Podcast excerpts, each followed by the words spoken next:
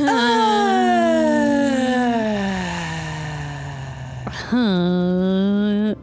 that your sigh? Yes, I'm a race car now.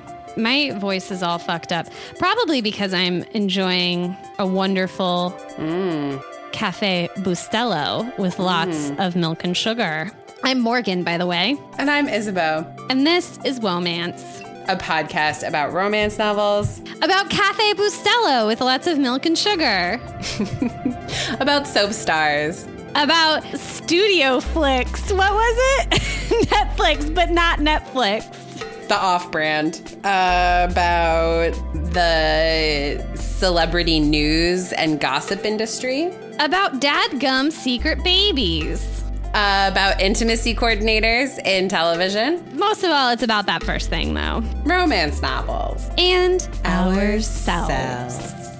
This week, we're talking about You Had Me at Ola by Alexis Daria. So this book just came out. It literally just came out. Isabeau and I both bought it mm-hmm. because the Chicago Public Library doesn't have it yet. But with that in mind, like uh, this is the first time we're reading something brand spanking new. And so I do think some people might not be familiar with us, have just found us. We, uh, we spoil books on this show. So I think maybe we should lead with just like a soft initial thoughts. Is it a woman? Romance or no-mance, just to see if we recommend it. And then you can go out and check it out from the library or buy it from your local bookseller and then come back and listen to the episode later. Or if you've already read it and just want to listen in, or if you don't plan on reading it and you want to listen in, you can continue on. What do you think? Should we start off with a womance or a no-mance? Holy shit, we've never done it this way. This is new territory. I mean, I'm down if you are. I know. We might come to a new conclusion by the end, but let's do this. I mean, it's a womance for me. No question. I would also say it's a womance. All right, that said, let's dive into the back cover. Spoilers beware. Yeah, spoilers are going to happen. We're going to read the back of the book and then we'll probably start spoiling the book immediately in this moment. So if you're interested in reading it after our initial endorsement, please go read it. Yeah. Okay. Do you want me to read the back of the book? Yeah, you read the back of the book. Okay. Leading ladies do not end up on tabloid covers. After a messy public breakup, soap opera darling Jasmine Lynn Rodriguez finds her face splashed across the tabloids. When she returns to New York to star in a bilingual romantic comedy television show, Jasmine figures her leading lady plan should be easy enough to follow until a casting shakeup pairs her with telenovela hunk Ashton Suarez. Leading ladies don't need a man to be happy. After he was killed off his last Last telenovela, Ashton is worried his career is dead as well. Joining his new cast as a last-minute addition will give him the chance to show off his acting chops to American audiences and ping the radar of Hollywood casting agents. To make it work, he'll need to generate smoking hot on-screen chemistry with Jasmine. Easier said than done, especially when a disastrous first impression smothers the embers of whatever sexual heat they may have had. Leading ladies do not rebound with their new co-stars. With their careers on the line, Jasmine Jasmine and Ashton agree to rehearse in private, but rehearsals lead to kissing, and kissing leads to a behind-the-scenes romance worthy of a soap opera. While their on-screen performance improves, the media spotlight on Jasmine soon threatens to destroy her new image and expose Ashton's most closely guarded secret. I feel like leading ladies don't end up on the cover of tabloids is the love is never having to say you're sorry of twenty twenty. Ugh. It's just not true. It's just not true. All right. Where do you want to start? I think we should start off with Jasmine, our heroine. All right, cool. So Jasmine is an actress. Jasmine is described as an Aries about halfway through the book. Um, as an Aries, it became very difficult for me. And this is a fault of my own self, not a fault of the text, where I suddenly began measuring whether or not I felt like that was this was an accurate representation of an Aries or not, which brings me to representation. Okay. So Jasmine is um, half Puerto Rican, half Filipina. She identifies as Latinx. And this book is full of Latinx characters. Mm-hmm. What does Latinx mean? Because I think maybe we have some listeners who aren't familiar with that terminology. I actually recently watched a YouTube video about the difference between Latinx and uh, Hispanic. Oh! Oh, that's good. Mm-hmm. It was. It was really fun. I feel like I learned a lot. Was it really fun? I mean, I feel like it was a good way of explaining cultural groups based on language versus other stuff. And Latinx as a term also encapsulates the diaspora in a way that Hispanic doesn't. So also um, Hispanic uh, references the Spanish language, which is the language of the colonizer in most of those cases. Um, so defining a people by their colonizer. Some people identify as Hispanic, and if you meet someone and that's how they self-identify, of course, follow their lead. Latinx is the gender neutral, inclusive, currently accepted term mm-hmm. for Latino and Latina peoples and non-binary folks who go by Latinx. Latinx refers to a group or a non-binary individual. Latinx is a gender-neutral neologism sometimes used instead of Latino or Latina to refer to people of Latin American cultural or ethnic identity in the United States. Ripped right from Wikipedia. Also, on my Wikipedia page, it's highlighted. What do you mean it's highlighted? I don't know. The first thing is highlighted. I've never seen that on a Wikipedia page before.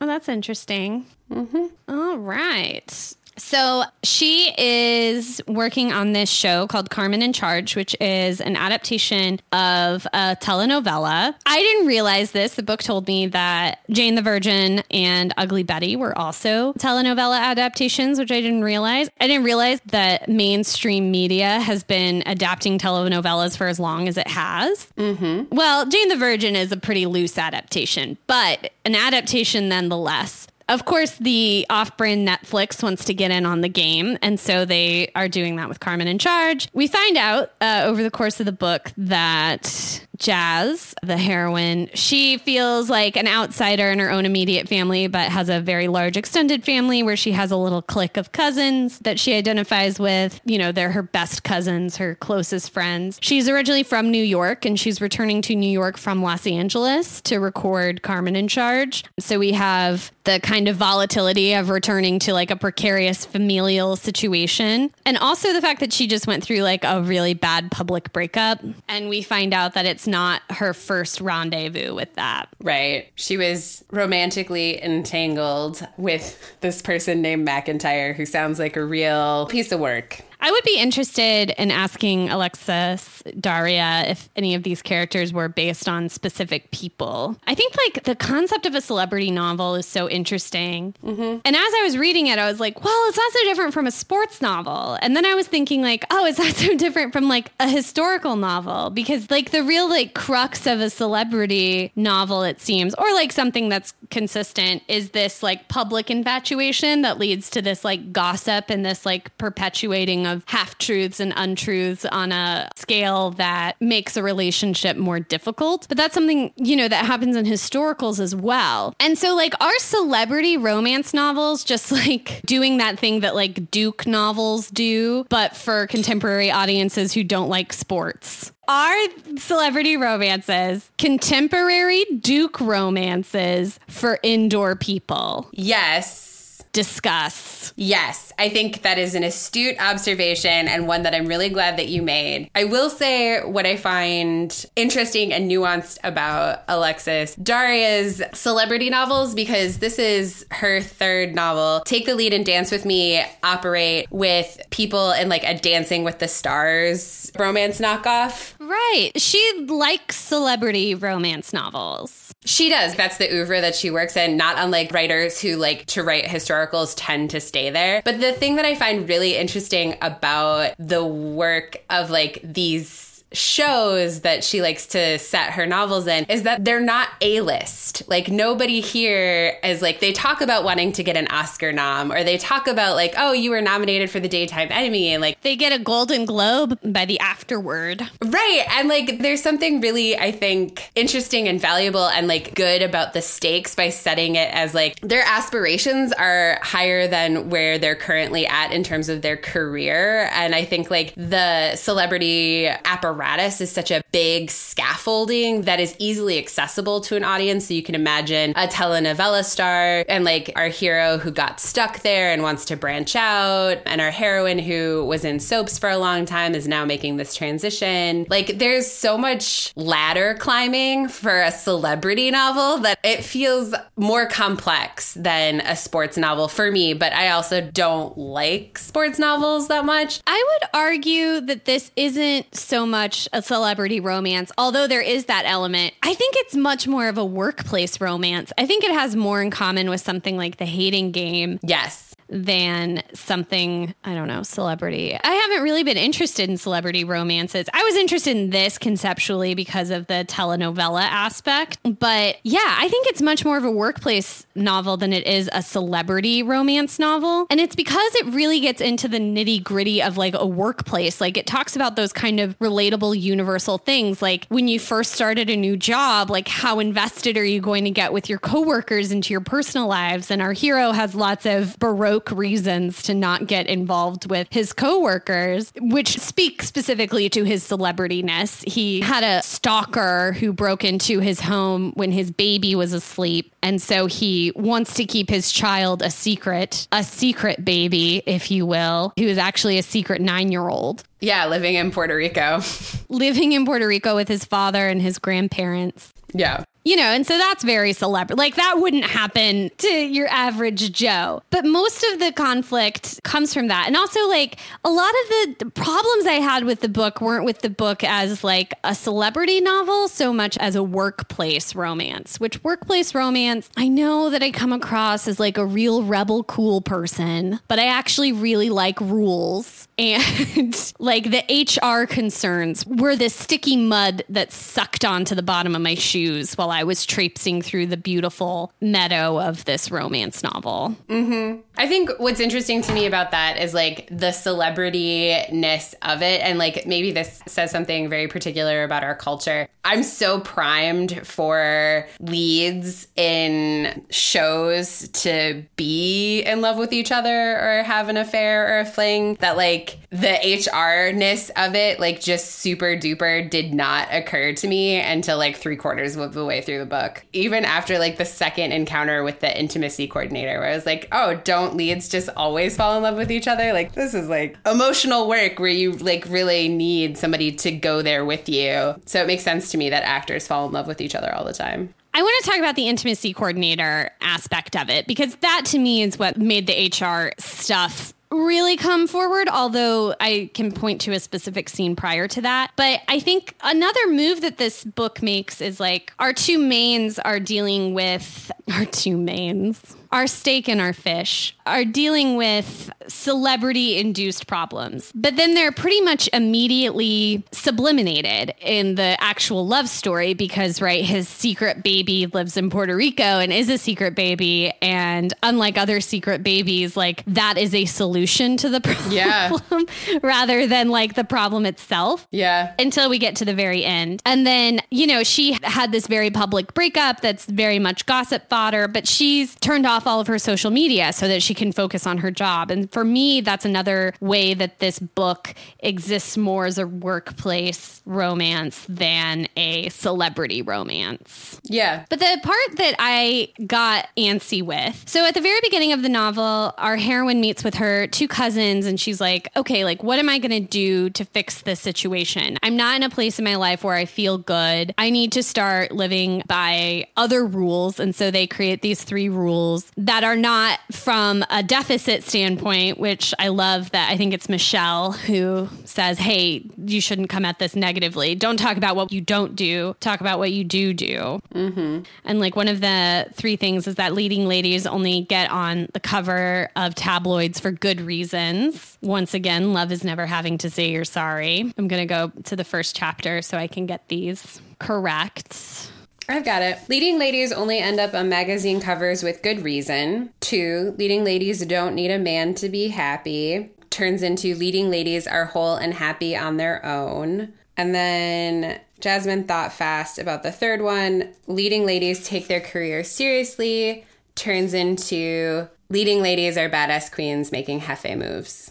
Heffa moves. So yes, so she has these like rules that are going to guide her process. She meets the super dreamy lead of the show. He spills his coffee on her. We have a meet cute, a really classic a meet cute. His name is Ashton Suarez, birth name Angel Luis. I love that. I kind of hated that after she found out what his real name was, she kept referring to him as Ashton. I do, too. I have that in my notes. I'm like, he gave you permission to use his, like, super secret, you know, non-stage name. Like, you should use it. So there's a moment where she says she's out to dinner with her cousins after, you know, experiencing this attraction to him. He's a really big deal telenovela star. He's actually her grandmother's all-time favorite telenovela star. Mm-hmm. She's out to dinner with her cousins and she says, "I'm not going to rebound with Ashton," she said firmly, more to herself than to Michelle. So I appreciate the fact that she's like setting a boundary for herself. It's a romance novel, so you know that it's not going to hold. But the fact that she becomes conscientious of her attraction, the fact that she has to state out loud that she's not going to rebound with this person kind of implies that like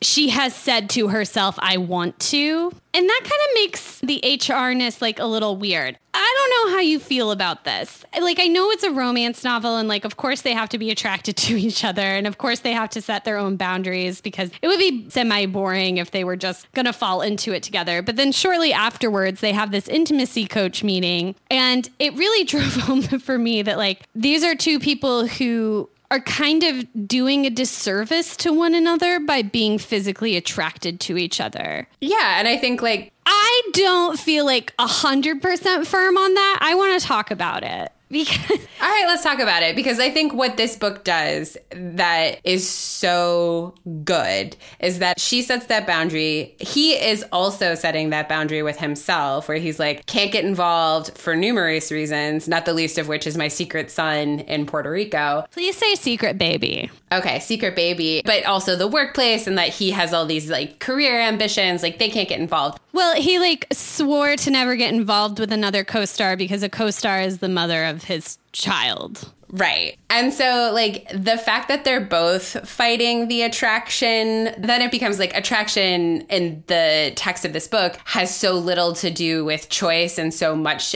to do with proximity and initial spark. The H R-ness of that, you know, you're right. Like as two very consummate professionals, that intimacy coordinator scene was so interesting to me because there's a moment where the coordinator Vera is talking to both of them and checking in. And she pulls Ashton aside and she's like, is there anywhere that you don't want to be touched? Is there anything that you are uncomfortable doing? And it's the first time that anyone's ever done this for Ashton in his professional career. Like he's kissed a lot of strangers. He's kissed a lot of people. He's touched them in all sorts of ways. He's been touched in all sorts of ways. But to finally like have someone check in with him and be like, hey, what are you not okay with? What are you okay with? Like, let's have a conversation. And for this book to be really interested in the communication of that, but also to highlight, I think, a problem where it's like, we just assume that dudes want to kiss all girls every time, everywhere. And like, this was a good reminder that that isn't true for a whole host of reasons. And that I take your point that like the fact that they give in to their attraction does feel like a sort of disservice to their professionalism, which they're both working so hard to maintain. But that's part of like the anxiety, angst,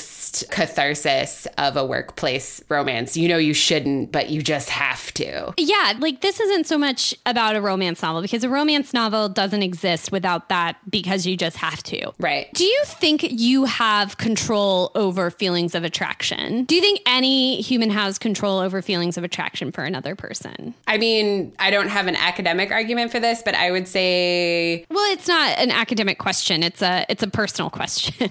This feels different than the question, do you believe in ghosts? No, I don't think you have control over an initial attraction. What you do have control over, what you do with those feelings, how you react, and what ultimately you like decide to do with them. I think you do. I think you do have control over an initial reaction. I don't. You are open to it or you're not open to it. I'm having a bit of a moment right now. Okay. I feel like you go into situations and you're either open to being attracted to someone or you're not. I think you can, like, over the course of getting to know someone, I think you can whoopsie daisy develop an attraction. But I think, like, an initial attraction, you absolutely have control over, because it's just a matter of, like, thinking about things in context, right? Like, there's a way of thinking of, like, going into work orientation and thinking of the people around you solely as coworkers, not potential mates.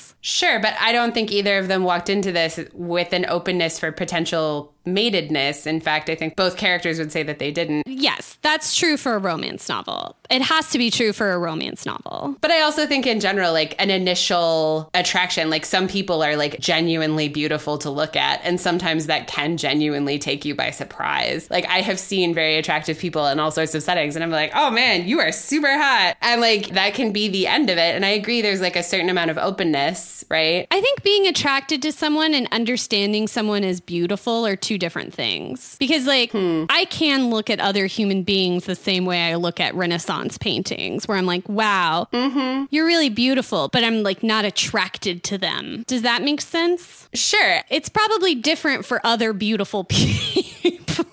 It's like when a Renaissance painting looks at another Renaissance painting, I bet that Renaissance painting is like, if I could have sex with that Renaissance painting, I would. But when a over-filtered Instagram picture, such as myself, looks at a Renaissance painting, like, I might as well be looking at a mountain. Like, I'm not going to fuck that. Like, so maybe that's why I can think in those terms. Maybe it's different when you're a pair of very beautiful telenovela stars and the world is your sex oyster. Potentially. But I also I think that lots of people don't do the work of, like, separating, like, attraction from an initial, like, recognition of beauty. I think a lot of people would say those things are the same for them. But I think, like, you're contextualizing it as work. I don't think it is work. It, like, just comes from, like, an understanding. I think it comes from, like, a set expectation. It's not really a project you undergo, like, something you have to conscientiously resist. I think the resisting comes later. That's what I mean, where it's like, I think you can have an initial physical attraction to a person, and then, like, that's where the other part of it comes in too, because then they open their mouth and they say something terrible and you're like, oh god, oof, no thank you, you just got, like, way uglier. That's really interesting. From my personal experience, attraction has always come later, and, like, an initial attraction is something that I've only experienced when I've been, like, open to an initial attraction, when the context has been correct. What do you think that's about? I just think everybody's brains work differently, you know? I think maybe this is the thing where it's like physical attraction is like a permanent state, A, not inevitable, right? Because as we've both discussed, like, you can get to know a person and they become more or less attractive. And so, like, this idea that, like, an initial spark or initial whatever feeling that you have is the permanent seed of that interaction. I agree, that's not a true narrative. I don't think that's anyone's experience. And so, sure, I think we should definitely Definitely. Like, this is why people say first impressions are important, but they shouldn't be the most important thing, right? It's like the way that people initially react to you isn't the only interaction that you'll have with them, isn't the most important one. And, like, we should all be able to contextualize whatever that initial attraction, if there is one, in that category of person that we meet. I think everything you said is also true, separate from what I'm thinking of. I mean, again, I genuinely think, at least in my experience,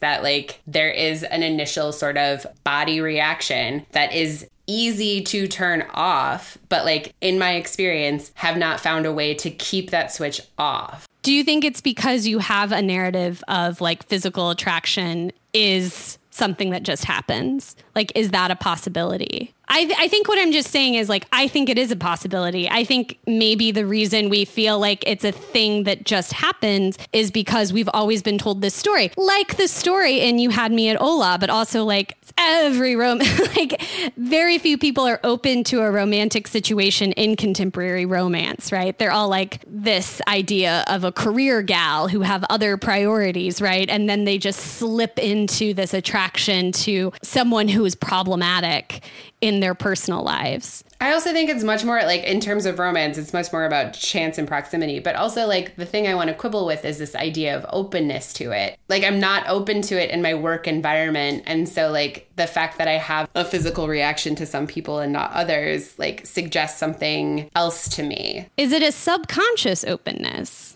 because a love story is a really interesting thing to be a part of. So we're always interested in becoming a part of a love story. So subconsciously... But I'm already in a love story, so... The other great thing about being attracted to someone is that they might be attracted to you. And that's even if it's not mutual, like someone physically admiring you is... also appealing. Like maybe that's part of it. Like you're putting out what you want in return. I think everybody's brains work differently. It'd be an interesting thought experiment. It's just like an impossible thought experiment to execute because it would be like a subconscious idea of openness that's influenced by like a cultural narrative. And also like, you know, how we place value on people. And a million other factors. I mean, again, I like I think chance and proximity have a lot to do with it. Well, chance and proximity, like that's that's key to anything happening. Like I remember when I started college and my mom was so worried about me meeting friends. And my brother was like, yeah, wouldn't it be great if she like self-selected into some rooms with people who would share her interests, meaning classes. And I think we self-select into those spaces all the time. We do. Um, you know, with the jobs we take, with the bars we go to, with the clubs we join, you know, the volunteer activities that we're participating in and opting into Carmen in Charge, right? And it also speaks to like larger trends in contemporary romance. I promise this is relevant, more relevant than I'm making it seem. But she's self-selected into a telenovela-based program. She's going to be surrounded, you know, by Latinx people. She's going to have a co-star, right? There's that affinity already. The fact that they have chosen the profession of acting, like, and they're both leads, like they're both going to be like objectively cultural norm, good looking people, right? So you're self-selecting into this space, of course. So that's why I think, you know, chance and proximity, of course, they always play a really important role in like everything, though, right? I don't know how specific that is to falling in love with your coworker. I mean, I think the reason why I say chance and proximity is so important because it's like if you didn't take that job and you didn't meet that person, you wouldn't fall in love with them. Of course, of course. But you're also, of course, exactly. That's what I'm saying. But it's also like if you didn't go to that grocery store and you didn't buy that cross-contaminated chocolate bar, you wouldn't be having an allergic reaction. Totally. You wouldn't be having salmonella. Right. Like chance and proximity matter in all things. So I'm saying like all things being equal, like... I think like there might be like a subconscious openness. I think romance and love and physical attraction feel like these like sweeping things. And we're we're just like spun around in this, you know, undertow whenever they happen to us. And, and they do, they feel like so exhilarating as they're happening, even on like really small scales, you know, even if you just like think the guy at the grocery store is cute and he kind of looked at you, right? Like that still like releases all this dopamine. But what if you're having that experience not because you're like two beautiful people who find each other equally beautiful and you happen to be in this grocery store and isn't that magical? What if it was really just the fact that like you wanted to feel that that day? And so you got to feel that that day. But again, I think if it's like subconscious, like how would you be able to track that? And I think you make a good point about a lot of our heroes and heroines who start off with a pretty hard line in the sand where it's like, I will never love again, or I won't date my co-star, or whatever. Like, I hate Rick, specifically Rick. Yeah. The confrontation between a consciousness and an unconsciousness is interesting to hypothesize about, but I think some of the most deft places in this text in particular were moments where a spoken consciousness came into conflict with an admitted unspoken consciousness. Like there's a part where it's near the end where Jasmine says, last year I would have said no, but secretly thought yes, but now it's just no. Yes. But like that's consciousness all the way through. Like she's saying the right thing because that's what her girl squad wants her to say. And she knows that that's the thing that she should say, but that's not the thing that she feels. That's also a consciousness, right? That confrontation, which is not what you're talking about. But what if like she has a subconsciousness that is supporting this other story? But it's not subconscious. She's aware of it and she's resistant to it because of the external forces that like creates resistance, but it's like too little too late, because you've already, like, in this initial moment of him spilling coffee on you, have opened up this possibility of this other narrative. But I'm saying, like, that openness wasn't ever truly subconscious in the instance that she's talking about. Whereas in the opening pages of this book, I would argue that, like, at least consciously, she is resistant. Like, there isn't a conscious openness. Whereas, like, the scene that I'm talking about, the confrontation comes with the spoken resistance versus the internal acquiescence. I guess the really simplified question, and talking through it has, like, really narrowed it down, is, like, can you be attracted without being at least subconsciously open to being attracted? I mean, I don't know. I don't think anybody can really answer that question, or at least I'm, like, not qualified to do so. We should all go to therapy. Yes. And we should all interrogate this. I know where I stand. But then I also get kind of, like, excited by the idea of, like, you know, when we had our discussion about Whitney, My Love, there's always been this story about, like, we didn't understand rape, but clearly people did. People understood rape. They just chose not to care about it. Yep. And then that became consciousness. Like, what if we can take something like, I am always open to being attracted to someone because I want other people to be attracted to me, because I want this specific kind of, like, possibility. In Fleabag season two, there's that great bar conversation where she says, when you're young and beautiful, there is always the possibility that someone's going to flirt with you, and never take that for granted, because that's fun, right? That's pleasurable. What if we're all, like, subconsciously open to that? Like, what if we could have control over, like, would that ruin it if we didn't believe that it was, like, this magical random thing happening? Would that ruin attraction for us? Or would it just make us, like, would it make us, like, more productive? Would it allow us to, like, open and shut that dopamine valve as we saw fit, you know? Like, choosing to be,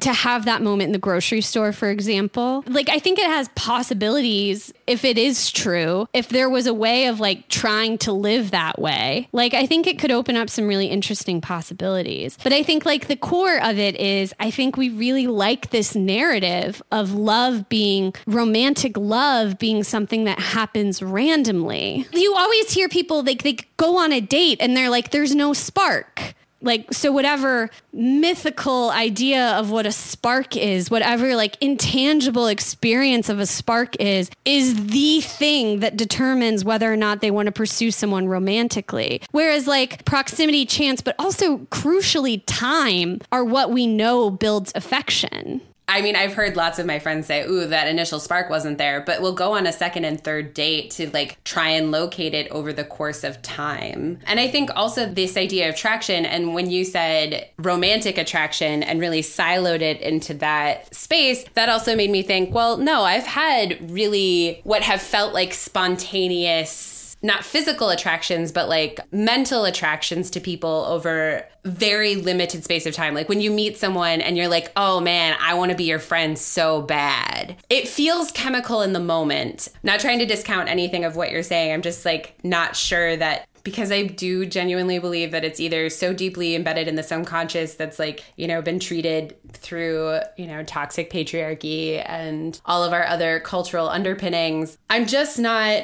sure how much control we have over it. And of the cases of humans that do seem to have control over it, I'm thinking, like, monks in a monastery. I don't know that you can be so specific with the turning of that spigot. Right? Like, if you turn it off for romance, are you turning it off for all intimate spontaneity encounters like that? I don't know. Maybe people should just try it. Maybe you should try being like, okay, I'm going into this. I don't know whether or not I'm subconsciously open to being attracted to other people. But what if I go into this and say, like, assuming that I am, how can I recontextualize this space so that that would not be a possibility? Like, how can I dampen that influence, I guess. I just can't think of, like, a time in my personal, like, adult life, but also, like, when I was young, I was just open to it all the time.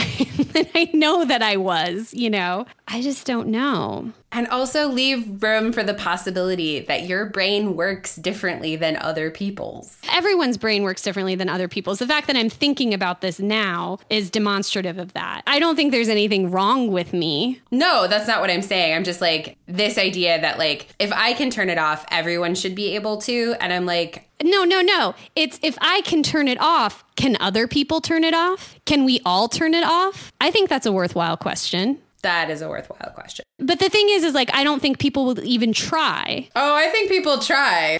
I think the what's the more powerful pull is this on the subconscious is this idea of being an attractive person and being a person who falls in romantic love or just physical attraction, because both of those are, are powerful experiences. And like the pull would be both like wanting to be a part of that narrative that we've been repeatedly exposed to. And another part of it would be just like that power thing. Like it is a power, like to be someone who is sexually attractive to other people is a powerful thing. But that's different than having an attraction to someone. But you would put it out there in hopes of receiving it back. Projection. I don't know that I think that attraction is a part of projection. Oh, really? See, I would think like that's the most like obvious and arguable part of all of this. And I and I do think it is significant that in contemporary romance, I don't know if I can think of a, an example, but listeners, please submit examples where the heroine isn't immediately resistant to the romantic connection that's inevitably going to happen over the course of the romance novel. And I guess I'm just wondering if I think a lot of us live that way. Is there a way of controlling that? And I think it's especially relevant whenever you think about something like a workplace, because how much more efficient would we be in a workplace if there wasn't a Jim and Pam situation? Or a Scully and Mulder, or like, I don't know, because like Scully and Mulder seem to solve a lot of crimes. It's also like the will they, won't they is pleasurable to watch, even voyeuristically. It's also pleasurable to participate in. Certainly. But I think like where romance novels and even films lose their utility in this question is that they are built around eliciting audience pleasure. Or maybe that's where like their utility exists, because why is there like the fact that it's able to elicit audience pleasure means that we are open and interested to identifying with that feeling and experience. Sure, but it's an exaggerated one, and one that ends in a particular way or doesn't in the case of some will they, won't they's. What do you mean it's exaggerated? Why why would that? In what way is it exaggerated? Like the situations that they find themselves in, or how long a slow burn takes. And how is that a hindrance to the identification and pleasure you take in identification with a with a work of media? It's not a hindrance to the pleasure, but I think in terms of this reality-based question, it loses its utility because ultimately it's the thing that is building the fantasy, and the fantasy isn't something that you can apply to the reality. That's interesting, because in something like You Had Me at Ola, where like nothing really, like nothing happens here that couldn't happen in real life. Like it is heightened, but it's not fantastical. Yeah, it's heightened and not fantastical. So it feels within reach, but like it's still fantasy. Right. I guess I don't see how that would shred the utility. I don't think it shreds the utility. That sounds like works of fiction would still have utility in addressing this question. I didn't say it shredded the utility. I said that it has less utility. Like its whole... I thought you said lost, as in gone. Loses some. Okay.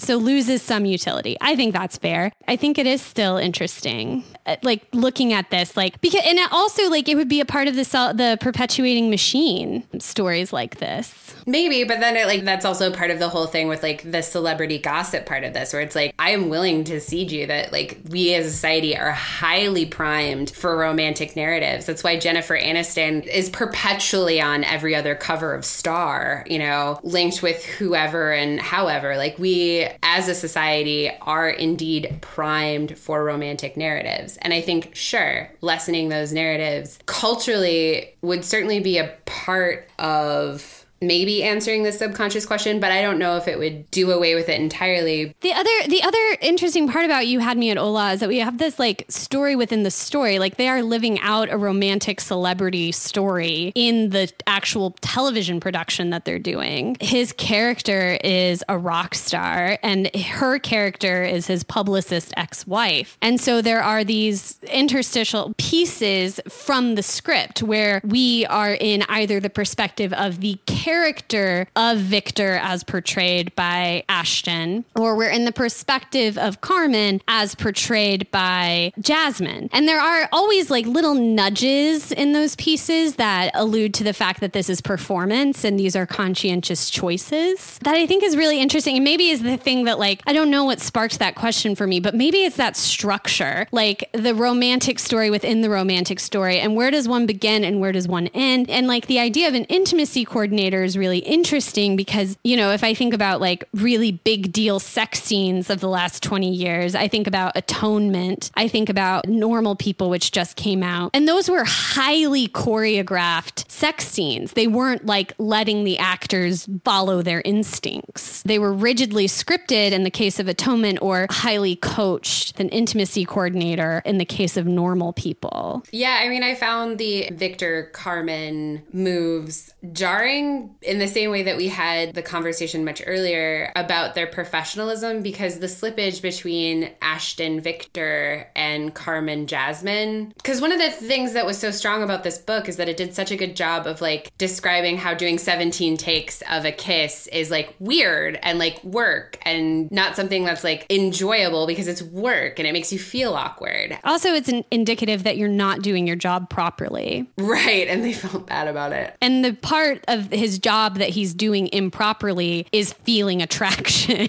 Like, he does not have an actual emotional connection with Jasmine because he's been keeping her at arm's length, as he does with all of his colleagues, apparently. Oh, that's not how I read that. In fact, like, the book goes to pains to describe how physically attractive he finds Jasmine. Right, but he doesn't have an actual connection with her because they don't spend time together. So that's when she goes to his trailer and is like, hey, we have to spend time together. Right, but he has an initial physical reaction to her. But like, the thing that's making that kiss awkward is that he feels so awkward because he's trying to tamp down his affection and attraction. But also the fact that they don't feel comfortable around each other, just like Pat, which is interesting because, like, you think about a lot of jobs, does it impede your ability to do your job whether or not you have a personal connection with the people you work with? I think it certainly makes a job more pleasurable and, and sometimes can make it things go smoother because you have that flow of conversation. But his structuring of work in his head isn't working because it's clashing with both his like actual physical attraction to her, as you rightly pointed out, and his lack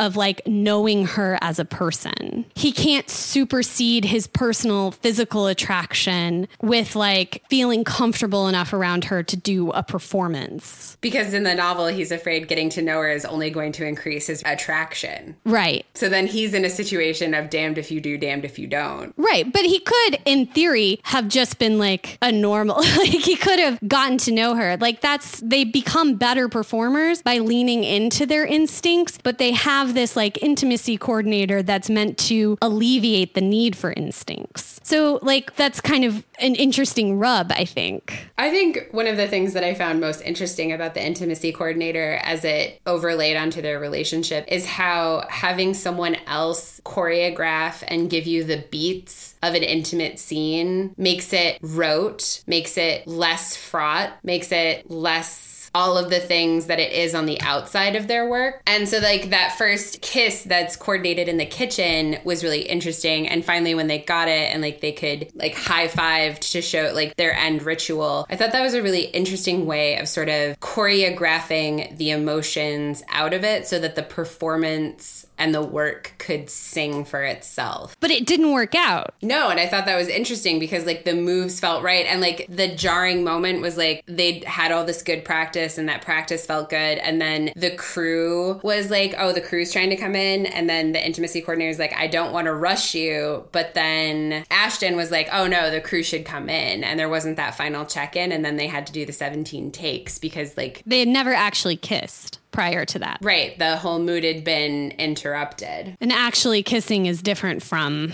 talking about actually kissing. Yep. I guess I don't see where the the discord between our two interpretations is. I guess we don't have one. So I think that intimacy coordinator, hot topic in media today. And I also think it's interesting, like romance that's published in the twenty-first century, the ideas of like consent and having open and honest communication are so important. And this is mediated by a third party in the form of the intimacy coordinator to a certain extent. Jasmine doesn't tell him what her hard limits are. She tells the intimacy coordinator, and the intimacy coordinator just takes that information on board, doesn't necessarily share it with Ashton, just like choreographs the scene, taking into account both of their hard limits. So they never have that conversation with each other in the scene, right? It's a way of having that conversation about like consent being important without having it within the actual sex acts themselves. I thought so too. I thought it was really smart. And also talking about all the ways in which consent outside of physical sexual relationship are also important. Like the ways in which we need to check in with each other around all sorts of bodily touches and comfort levels. And like, I thought the conversation around that was so interesting. And then spoiler alert, the thing that hurt Jasmine most is that he didn't confide in her about his secret baby, and that she's upset by the lie of omission, not by the fact that he has the child in general, which was his great fear. And so like this whole idea around the primacy of communication as the bedrock of true intimacy, I think this book does just such a varied and interesting job of like making that the central statement. Right. There's like a lot of slippage for that idea. Jasmine goes to his trailer after the failed, I mean, they eventually got something usable from it, but the seventeen takes of a kissing scene. She goes to his trailer to ask him about it, and he's like, yeah, I actually am very interested in, and she interrupts him to say like, you know, she assumes he's going to say that they should sleep together, and instead he says just spend time together to get to know each other more. And so like she has this sexual attraction that I think she is acting on by like going to his trailer and kind of flirting with him and then making this assumption that he wants to sleep with her. And then there is also like, as they're falling in love, as they're having like sex with each other, you know, starting a sexual relationship, there's still this underlying idea of like deception and dishonesty. Like at the front end, I think a lot of it is on Jasmine's part because she is trying to portray the idea that she's not interested in a relationship. And maybe that's more like self-denial than deception on the part of like deceiving other people. Although she does kind of try to manage her expression of emotions to her cousins to a certain extent to keep them out. And she tries to like sneak around with this person because she knows that it's against what she has set up as like her best interest. Like, I think you're right. It's really interesting that this book centralizes communication, open and honest communication, as the bedrock of a good relationship, but also like, Like, meanwhile, we have this like huge gap in like an open and honest communication, right? Like he's not telling her he has a child. He comes close and stops himself from doing it. When do you think someone has to mention to a partner that they have children? I don't know. I actually asked myself in this because their romance is actually quite brief, and I didn't feel like he had to disclose the fact that he had a son, although I can understand why that would have felt like a betrayal. And I think ultimately like Jasmine gets that too, and then it's his reaction where he's like, you're trying to sabotage me and my career, is really the miscommunication fire. Because like Jasmine does a lot of emotional load bearing, you know, she's like, oh, I get why you didn't tell me. Like, you know, I understand based on your stalker experience that you have a hard time trusting people. And she like does the work without him telling her, like meets him where he's at and is like, I can understand. I'm still hurt, but I understand. That felt like a really adult internality for Jasmine, which I was happy to see. But like, yeah, I mean, they've only known each other for like, what, eight weeks? They're not really going on dates. Like they're intimate and he knows where she is in her sibling order. But like, she doesn't know his parents' names. Like, I guess she knew that his mom was dead. But like, when do you mention that you have a secret eight-year-old? I had a moment at which I was like, well, he has to tell her now. Noted in my book. I would say in real life, that's first date information. on, because you don't want to get emotionally invested in someone who is not interested in being a parent with you. And you don't want to get emotionally invested in someone if, like, you don't want kids and they have a kid. Totally. So, like, with that in mind, romance novels are different from real life. But I think in real life, it's definitely a first date thing. And in the book I wrote, at this point, it does feel like a deception that he hasn't mentioned his son. I think it's clear he understands Jasmine as a trustworthy person. So it is starting to eke me. Mm-hmm. And that's going to be in chapter twenty-five. She asks him to stay the night and he agrees to stay the night. And he tells her this story of, Um, you know, the break-in and stuff, right? Like, he's sharing with her so much. Oh, yeah. That he should be sharing with her that he has a kid. And I think, like, anytime you, you have a child and you're, you know, you may think it's just going to be a casual relationship, but as we discussed at length, proximity, chance, and time makes for a great deal of affection, inevitably. And so you should always be, I think, really upfront about that. And I think, like, the fact that he didn't do that was really unfair to Jasmine. And was, like, not just like a lie of omission, like, that's a full-on deception, because having a kid is such a big deal. Yeah, it's a huge deal. I mean, yeah, it is. It's truly a deception. She calls it correctly and does a lot of emotional work to sort of, like, meet him where he's at. His fear plays such a big part of that, but it's interesting because it's like his fear around protecting his kid rather than, like, the fear of how she would react to him being a single dad. Well, it's like Drake rapped, I'm not trying to protect the world from my kid. I'm trying to protect my kid from the world. Right. And so it's interesting to me that, like, one of his concerns is never, like, how would this person that I'm falling in love with react to the news that I'm a father. Like, that's not how he's thinking about it. Like, he thinks of himself as the father. He just doesn't think of himself as having a future with Jasmine. So then it, like, the information doesn't feel pertinent because this isn't forever anyway, which is, like, a weird move. It's so strange to me that we actually have a real life context for a celebrity secret baby in the case of Drake. Funny that your mind went to Drake, because I was thinking specifically of that awful Republican congressperson who just came out with his secret baby. Ugh, Matt Gaetz. I wonder, though, if Drake had any lovers who were not aware of his secret baby. I wonder. Before it all came to light. Drake, if you could send us an email, womance mail at gmail dot com, we would love to hear the context of that experience. Inquiring minds want to know.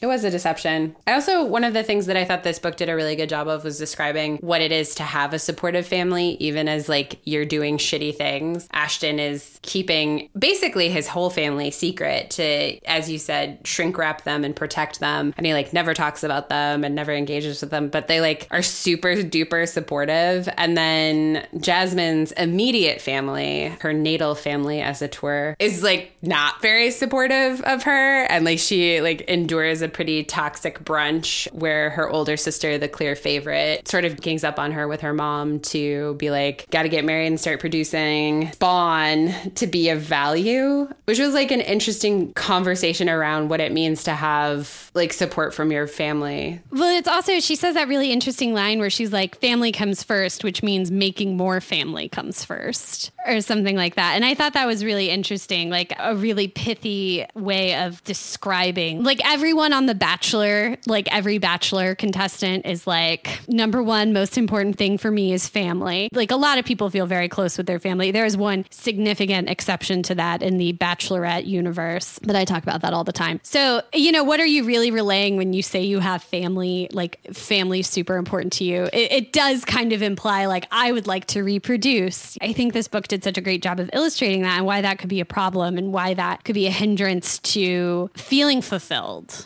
Mm-hmm. The other thing that you pointing out, that he's protecting his family, like, he's making these choices for his family. Like, he has totally decided for his father that he is going to raise his grandchild, right? Along with taking care of his own parents who are aging. Yeah, in their eighties. Yeah, like, that's a very selfish move. Yeah. And at the end of the book, when his dad is finally like, here's the deal, Yadiel is going to live with you. Your son is going to live with you. You're going to take care of him. And the child chooses for themselves that they're going to be homeschooled was a little strange, but the choices he has made are shitty on many levels. Yes. That I don't think are necessarily, like, brought forward by the text. like his deception is definitely acknowledged in the book, but like it also acknowledges the fact that he was like really unfair to his family by making these choices for them. But you're right. It's almost like they were too supportive to like a detriment. Like they let him get away with too much almost. Right. And like, I think like part of that, like it was interesting because it was like such a, it's such a different side to machismo, this overprotective, like I'll make all the money, but like then you have to do all the things. I don't think I've ever seen machismo depicted quite this way, but like, I don't know what else to call it, that you would basically hide your family away and that they wouldn't stop you. And that like, you know, it's good that you visit your son every weekend, but like there's a lot of your son's life that you are just missing and not participating in, and making your elderly father, who's also taking care of his elderly parents, take care of. I would say like machismo is not the word that came to mind, but I also can't think of like a specific word that is like a general patriarchal way of understanding the world, is like yeah, imposing your own rules and your own values onto things that are determined by like who is the quote unquote breadwinner. Yeah, it was funny. And I think it's like also really astute earlier in the episode when you said like, are celebrity novels just contemporary versions of Duke novels? Because when he referred to the incident, I assumed that the fan stalker had killed his baby mama in like some weird like situation, when it turned out that he'd like broken the window, and like that was scary enough. Yeah, I was like, oh, like she's just like super duper not in the picture, and like this is how she's not in the picture, and like you have sequestered your whole family away because of this like one instance. Wouldn't it have been enough to live on like the tenth floor of a condo with a doorman and like whatever else in Miami? Like this seems really extreme. And like I think like the extremity of catering to a hero's fear is like one of the things about romance that I'm about ready to retire as like an angst builder. Yeah, I think so too. And I'm glad you brought up Yadiel's mother, because she is still alive. She's an actress. And the book has a really, at least from Ashton's perspective, and maybe we're getting into weirdest part now, so let me know, is the mother of his child your weirdest part? Yeah. Okay, let's just get into weirdest part, sexiest part. What do you want to start with? I think we should start at weirdest part. We're already at that door. Okay, tell me about your weirdest part.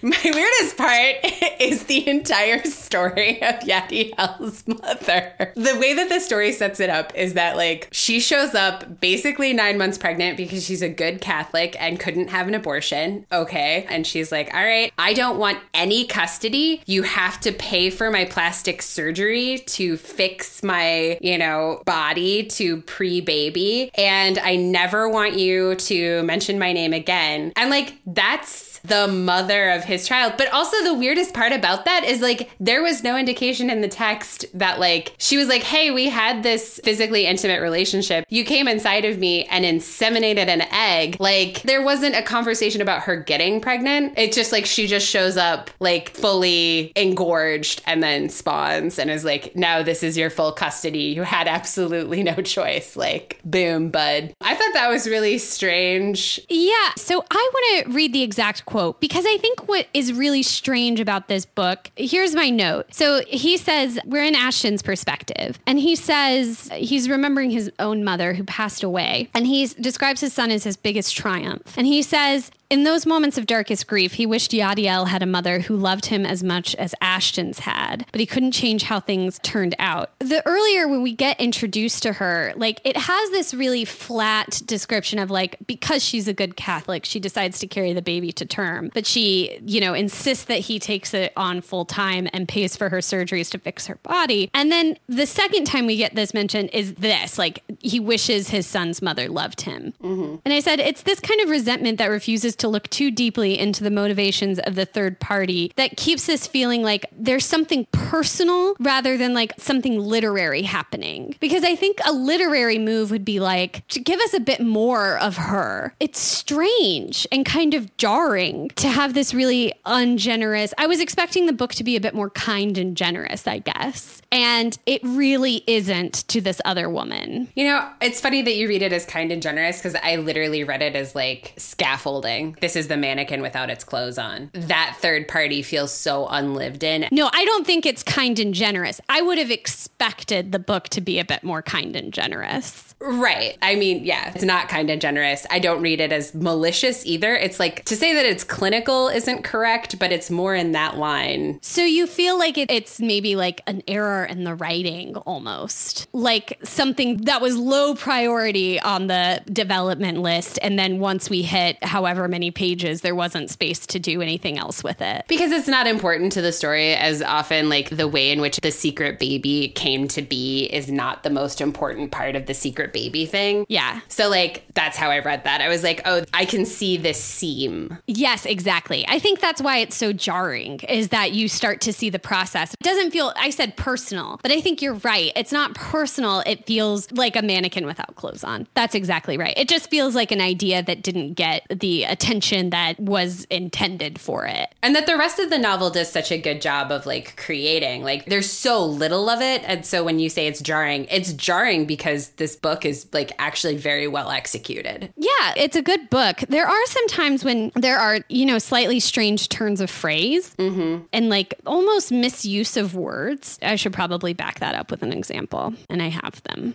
Okay, so the words sent shivers through his body, her utter confidence, the latent sensuality, the fact she now felt comfortable enough with him to try dirty talk in Espanol. Like latent didn't feel like the right word in that. Fr- you know what I mean? Mm. Like, latent sounds right. Like the phrase latent sensuality is something we use all the time, but it's in reference to something that isn't surfaced. Whereas I feel like when a character whispers is like straddling another character. We've moved from the latent phase to the active phase. Yeah, exactly. Like she's unbuttoning your pants and saying, I want you in Spanish. I mean, it's not latent anymore.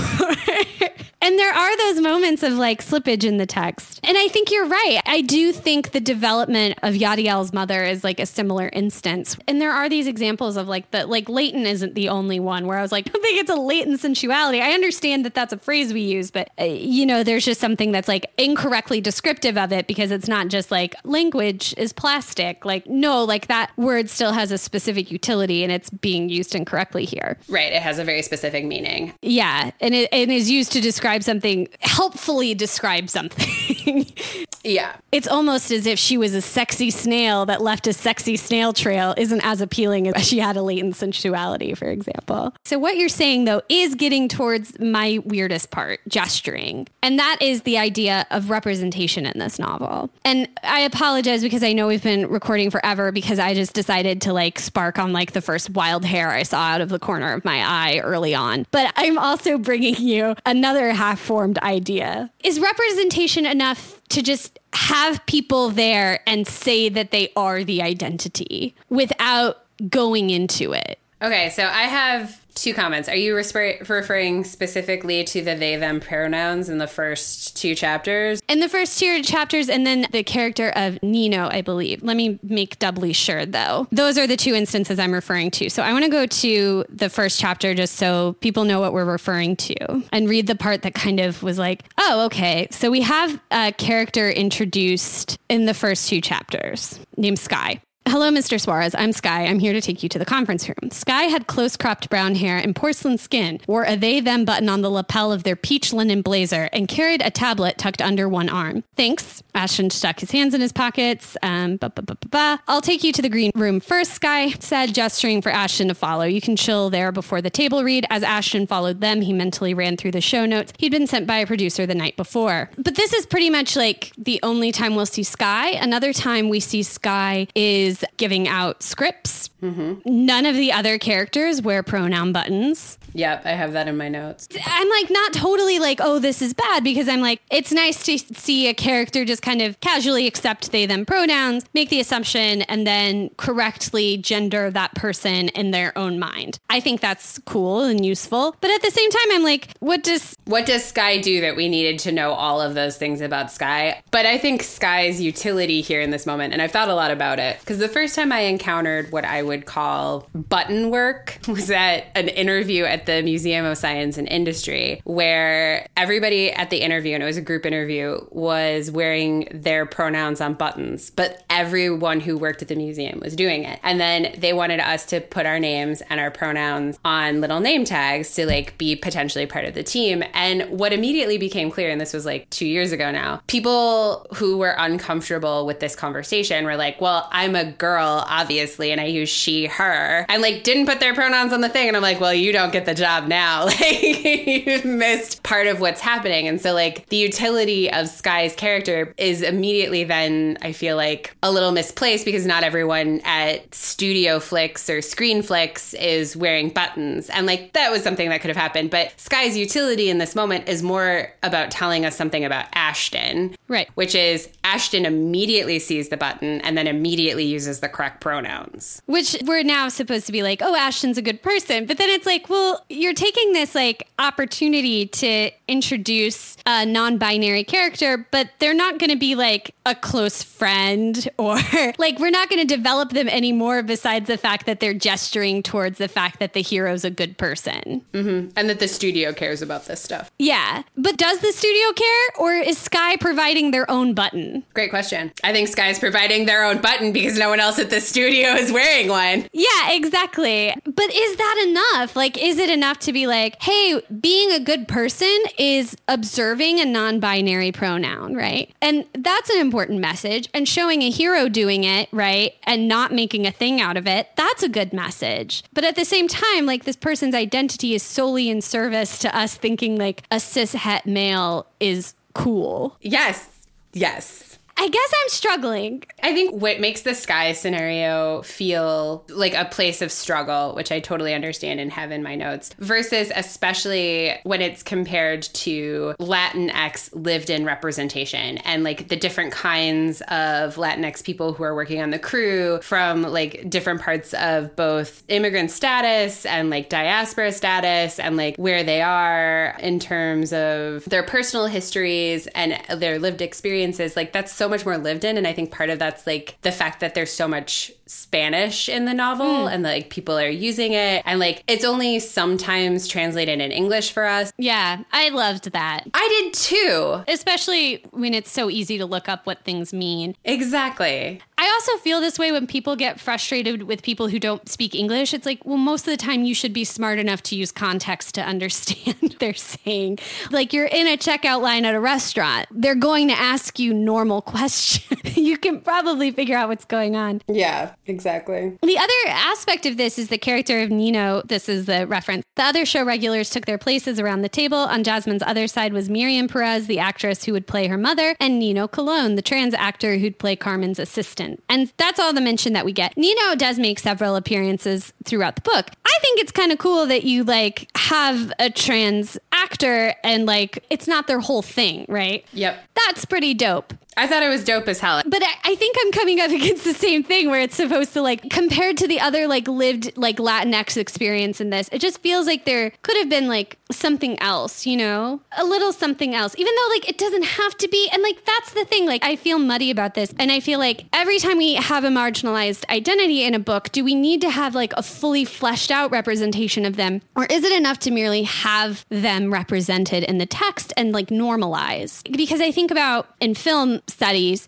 a lot of people talk about the Silence of the Lambs and queer representation. So you have an out gay, trans, at least non-binary individual, but they want to murder women and wear their skin as suits. And people made a thing about it when the movie was released, like, wow, look at this representation. And then the queer community, you know, ten years later was like writing about the fact that like, no, that's bad representation. Like not all representation is good representation. And I guess my question is, is all positive representation, I guess, good enough representation?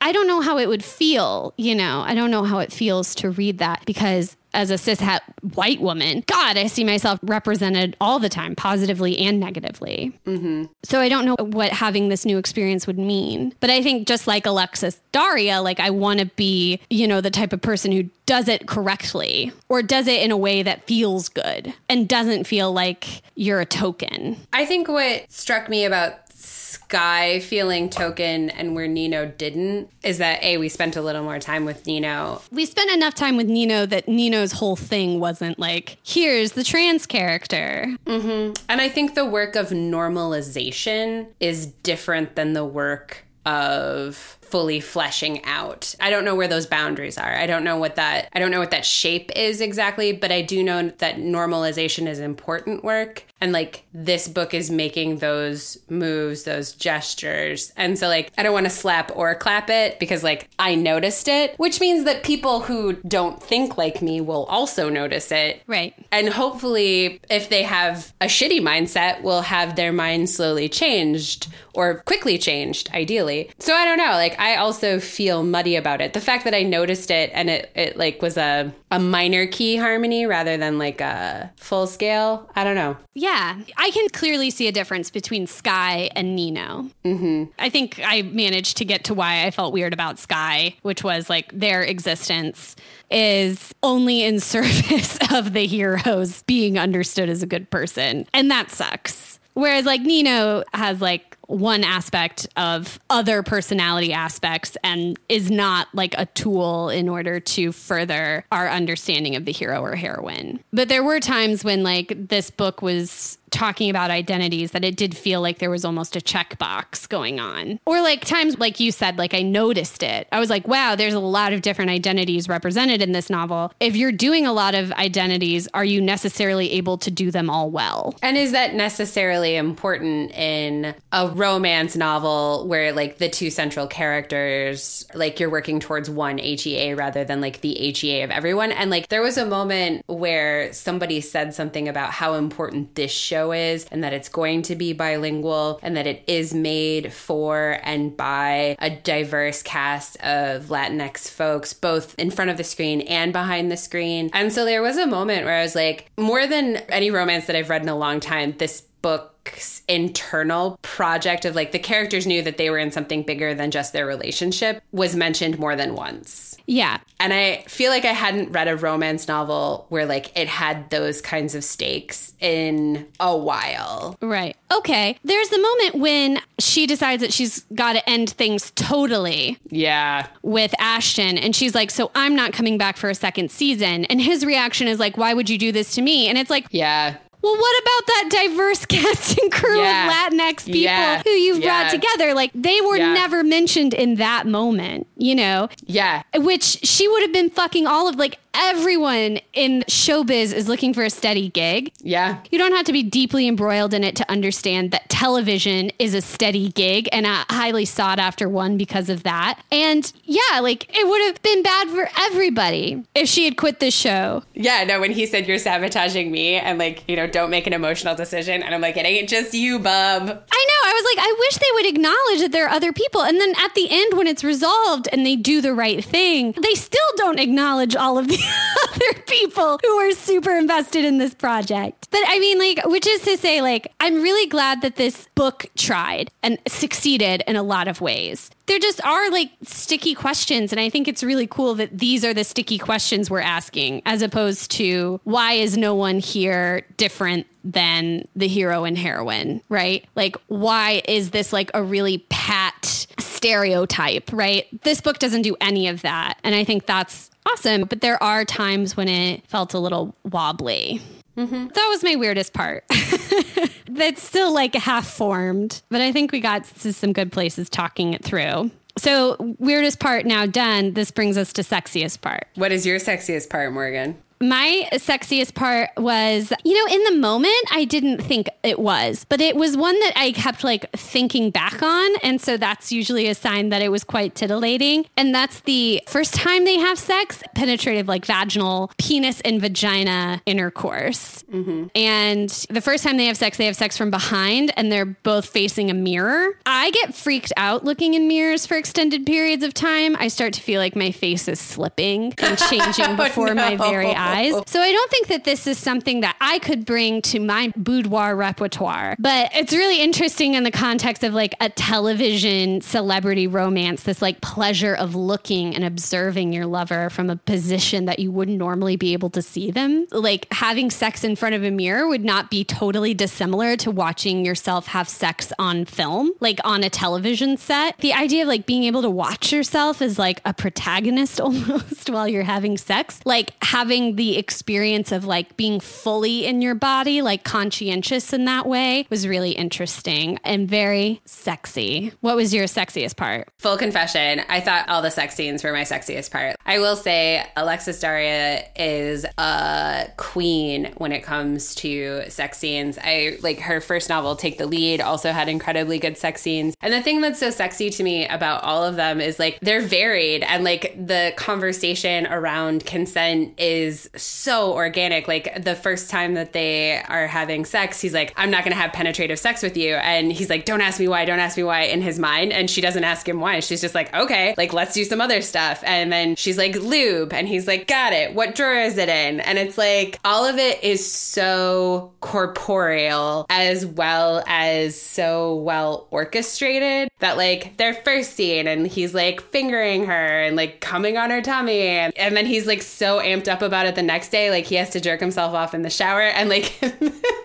He has like this weird ass like stream of consciousness and like unsexy stuff comes up in the stream of consciousness. And he's like, fuck, where'd that come from? Wait, let me think about coming on her tits. And then like, you know, the sex scene that you mentioned is super hot. And he's like really strong and like lifts her up onto a dresser and then like turns her around. And I fully understood this as I was reading it. I was like, wow, this is exactly like the kind of sex scene Isabeau enjoys, because you do have yeah. this very corporeal experience. And then you go into her internality and it's like, this is a passage I specifically highlighted and wrote I V D. She spent so long trying to get past his walls, and now she was in. What she found there rocked her to her core. She hadn't been prepared, and now with her emotional defenses demolished by waves of arousal coursing through her, she was perilously close to the abyss at the end of the Jasmine scale. And like all of this happens while she's like getting pounded. And I was like, Isabeau loves this shit. She loves it. Isabeau eats this shit. Breakfast, lunch, and dinner. I loved every sex scene unabashedly. I also felt that way about Take the Lead though, because it is corporeal, it is emotional. I love their inner monologues while they're having sex. I also loved that this was a book that was like lube, condoms. Yeah, yeah, yeah. Not to be dismissive of it, I'm just agreeing with you. I think the use of lube was great. I did not like the way they described how he applied lube, because it would always say that he like squirted it into his hand. And whenever I read that phrase, I always picture someone like pouring it into their palm. Yep. And I like would then pick, I was like, how is he going to apply it then? And like picturing him doing like toddler style finger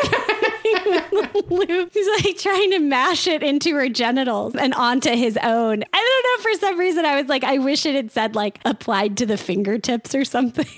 That would have been better. I see what you mean there. But like, it was the first time in a while that I feel like I'd read a romance novel that talked so actively about lube, which felt, you know, good. I'm glad that like we're normalizing that part of sexual intimacy for lots of folks. Yeah. But like, if you had to pick one. Oh, man. Oh, man. Someone was like, oh, my gosh, welcome to nineteen seventy-six. You are the editor of Avon. Oh, no. You can only have one sex scene in this book. Only one? Which one gets the yellow highlight and not the red pen? I mean, I guess I would have to say mirror as well, because that scene's so good. But like, there's so many like parts of it. Like, I just found them so sexy.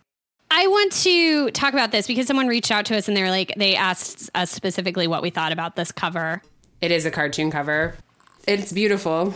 And like, it sucks to say that it's a huge deal that we have two Latinx people on the cover in an intimate embrace. I've got to say, like, this feels very close to a classic clinch cover. It does. Very close. And I know that it was illustrated. I know how it was conceived of because it's mentioned in the acknowledgments. You know, I hope that there were two Latinx models who were paid for their work modeling for the cover. I hope as many people got paid making it as possible, of course. But yeah, I do feel like this is much more, you know, they've got faces, they've got sexuality. Mm-hmm. This feels like a real evolution artwork, whereas like this feels like just like a natural continuation of the clinch cover as a opposed to like a refutation of it. Mm-hmm. And that's what I'll say about that.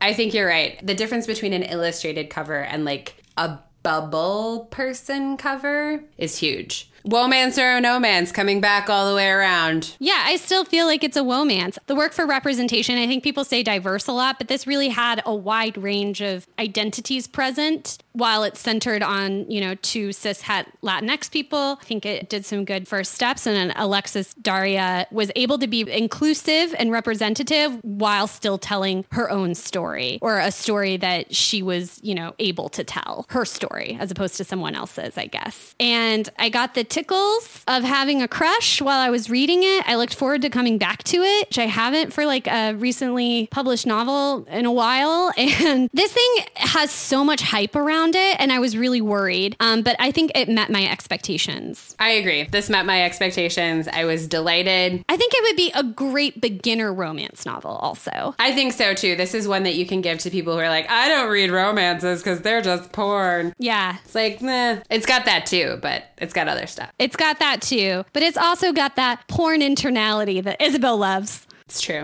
All right. Uh, womance for you as well? Unabashed. All right. So with that, loosen your stays. But never your principles. Mwah!